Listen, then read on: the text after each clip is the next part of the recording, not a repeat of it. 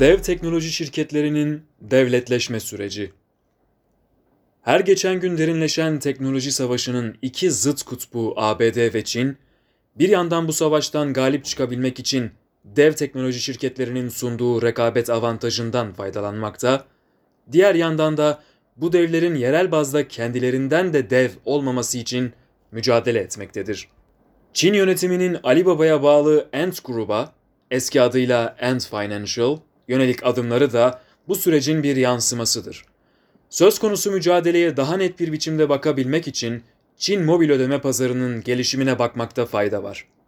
Çin'de kredi kartı kullanımı, Çin kültürünün borca yönelik yaklaşımı, kamu bankaları ile işlem yapmada karşılaşılan zorluklar ve satıcıların post cihazlarını benimsemede yavaş kalması gibi sebepler doğrultusunda hiçbir zaman popüler olmadı. Böylece nakit işlem yapmanın neden olduğu kısıtlıklar kredi kartlarıyla aşılamadı. Akıllı telefonlardaki hızlı gelişim, kullanıcı dostu uygulamaların ortaya çıkması ve yakın bir zamana kadar devletin düzenleyici müdahalelerinin sınırlı olması Çin'de mobil ödeme pazarının gelişimi için uygun koşulları sağladı. Bu uygun koşullar doğrultusunda şekil 1'de belirtildiği üzere Ant gruba ait Alipay ve Tencent'e ait WeChat Pay'in Tenpay olarak da bilinmektedir. Öncülüğünde mobil ödeme pazarı hızla gelişti. Analysis tarafından yapılan bir pazar araştırmasına göre Çin mobil ödeme pazarının %54'ü Alipay, %39'u ise WeChat Pay'in elindedir. Her iki uygulama da 1 milyar kullanıcı barajını aşmıştır. Alipay ve WeChat Pay, QR kod aracılığıyla ödeme yapılmasına imkan tanıyan ve kullanıcılarına farklı finansal hizmetler sunan uygulamalardır. Ancak uzmanlara göre uygulamaların elde ettiği gelirlerin ana kaynağı finansal veri ve müşteri trafiğidir. Alipay ve WeChat Pay'in Çin'e gelen turistlerin bu uygulamaları edinmesini gerektirecek düzeyde ekonomik hayatın merkezinde yer alması, Alibaba ve Tencent'in oldukça geniş çaptaki tüketici verilerini elde etmesini sağlamaktadır. Söz konusu verilerin kıymeti ve ABD'nin Çin'e yönelik tutumunun bir sonucu olarak Ocak 2021'de ABD Başkanı Donald Trump, Alipay ve WeChat Pay'in de içerisinde olduğu 8 uygulamayı yasakladı. Bu kapsamda Beyaz Saray tarafından yapılan açıklamaya göre Çin bağlantılı bu uygulamalar ABD'deki milyonlarca kullanıcıdan hassas bilgileri de içeren çok sayıda bilgiyi elde etmekte ve bu da Çin yönetiminin ABD'lilerin hassas bilgilerine erişebilmesine imkan tanımaktadır.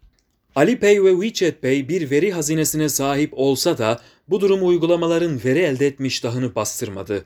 Nitekim her iki uygulama da ödeme işlemlerinin QR kod yerine yüz tanıma sistemi aracılığıyla gerçekleştirilebilmesine yönelik faaliyetler yürütüyor. Yani uygulamalar hiçbir boşluk kalmayıncaya kadar Çin vatandaşlarının tüm varlıklarını talep ediyor. Hali hazırda çeşitli yazılımların Çin tarafından vatandaşların izlenmesi amacıyla kullanıldığı göz önüne alındığında böyle bir güncellemenin hayat bulması pek çok haklı endişenin doğmasına da neden oluyor. Çinli dev teknoloji şirketleri Çin yönetimine meydan okuyabilir mi? Bugün Ant Group, Alipay'den elde ettiği verileri ve yapay zekayı kullanarak tüketici kredileri ve sağlık sigortası gibi farklı finansal hizmetleri sunan başlı başına bir güç odağıdır. Bu gücün bir tezahürü olarak Alibaba'nın kurucusu Jack Ma, Ekim 2020'de finansal ve düzenleyici sistemin yeniliği bastırdığını belirterek şu ifadeleri kullanmıştır. Bugünün finansal sistemi sanayi çağının mirasıdır. Yeni nesil ve gençler için yeni bir tane kurmalıyız. Mevcut sistemde reform yapmalıyız. Ma'nın bu bir nevi meydan okumasının ardından gelişen süreçte Ant grubun halka arzı engellendi. Ant gruba antitrust soruşturması başlatıldı ve günlerdir Ma kameralar önüne çıkmadı.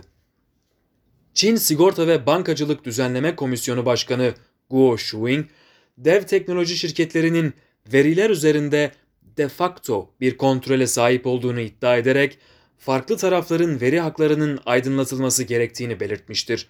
Guo'ya göre şu sorular sorulmalıdır. 1. Büyük teknoloji şirketleri yeni gelenleri engelledi mi? 2. Verileri uygunsuz bir şekilde mi topladılar? 3. Kamuya açıklanması gereken bilgileri açıklamayı reddettiler mi? 4. Kullanıcıları ve müşterileri yanlış bilgilendirmeye kalkıştılar mı? Çin yönetimine yakın kaynaklar bugün Alipay ve WeChat Pay'in geleneksel bankalara benzer düzenlemelere tabi olması gerektiğini belirtse de uygulamaların böylesine hızlı bir biçimde birer güç odağı haline gelmesine vesile olan bizzat Çin yönetimidir. Mevcut durumu şöyle özetleyebiliriz. Çin, küresel yarışta ona güç veren teknolojinin yerel bazda hakimiyetini sorgulamasına izin vermedi. Çin ve ABD benzer koşullar altında. Dev teknoloji şirketleri bir yandan merkez ülkelerine oldukça güçlü bir rekabet avantajı sunarken bir yandan da devlet mekanizmalarını dahi tehdit edebilecek güç odaklarıdır. Ancak teknoloji devlerinin kısa sayılabilecek bir zaman zarfında elde ettikleri büyük güç ile yönetim şekli ne olursa olsun devletlerin geleneksel düzen anlayışı dengenin kurulmasını giderek imkansızlaştırmakta ve haliyle kaçınılmaz bir çatışmaya da sebebiyet verebilmektedir. Hatırlanacağı üzere Temmuz 2020'de ABD tekelleşme iddiaları üzerine Apple, Amazon, Facebook ve Google'ın CEO'larının ifadelerine başvururken ABD Başkanı Donald Trump, eğer kongre büyük teknoloji firmalarını adalete davet etmezse ki bunu yıllar önce yapmaları gerekiyordu, o zaman ben bunu başkanlık kararnameleriyle yapacağım. Washington yıllarca hep konuştu, eyleme geçmedi. Ülkemizin insanları bıktı, usandı.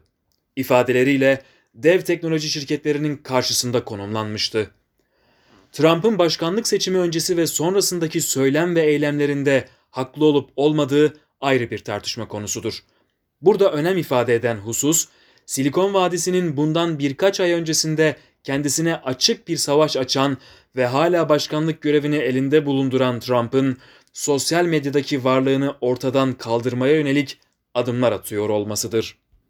Bu adımlardan biri olarak geçtiğimiz günlerde Twitter, daha fazla şiddet olayını kışkırtma riskini gerekçe göstererek Trump'ın Twitter hesabını kalıcı olarak engellediğini açıkladı.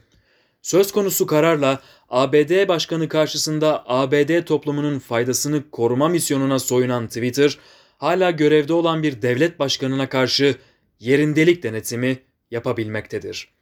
Bugün bu durum Trump karşıtlarını memnun etse de özü itibariyle bir sosyal medya platformunun mahkemeler üstü bir pozisyonu kendi kendisine verdiği anlamına gelmektedir. ABD'deki bir kesim tarafından büyük bir şaşkınlık oluşturan bu süreç, Türkiye olarak bizim uzun süredir yakinen bildiğimiz ve hatta maruz kaldığımız tutumun başka bir versiyonudur. Türkiye özelinde bir sonuç. Trump'ın hesabının kapanmasını bir toplumsal gereklilik olarak gören Twitter, Türkiye'nin terör propagandası içeren tweetlerin kaldırılmasına ilişkin taleplerini defaatle uygulamaya koymadı. Ne yazık ki bu çifte standartlar Twitter özgü bir problem değil. Daha birkaç gün önce gizlilik ilkesi güncellemesiyle WhatsApp, Avrupa bölgesindeki kullanıcılardan farklı olarak Türkiye'deki kullanıcıları uygulamaya kullanmaya devam etmek için birçok verisini Facebook'a ait şirketlerle paylaşmayı kabul etmek durumunda bırakmaktadır. ABD toplumunun refahı adına ABD başkanını susturma ya da Çin gibi otoriter bir ülkede finansal sistemde değişiklik yapılmasını önerme kudretine erişen bir güçten söz ediyoruz. Dev teknoloji şirketleri kendilerini hizmet verdikleri ülkelerin kanunlarının ve regülasyonlarının üzerinde görüyor. Tam olarak bir oldu bitti yaklaşımıyla hukuku hiçe sayarak kendi kurallarını, sözleşmelerini dayatıyor. Burada devletlerin konuyu anlamanın yanı sıra alternatif geliştirme dahil reaksiyon verme kapasitelerinin bu yeni düzene henüz adapte olamayışından da önemli payı bulunmaktadır. Bireyleri farklı gereksinimler doğrultusunda kendilerine bağımlı hale getiren teknoloji şirketleri maalesef kendi kurallarını dayatma sürecinde oldukça önemli bir mesafe kat etti. Genel olarak regülasyonların oldukça kısıtlı olduğu bir ortamda dev haline gelen bu şirketler, bugün devletmiş gibi hareket eden küresel güç odaklarıdır.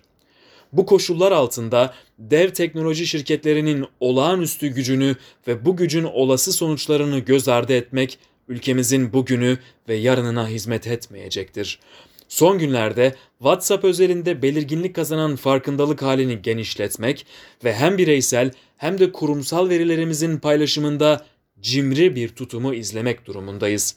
Diğer türlü basit uygulamalar etrafında kitleselleşen alışkanlıklara, alışkanlıklar bağımlılıklara, bağımlılıklar da bir süre sonra bağlılıklara dönüşecektir.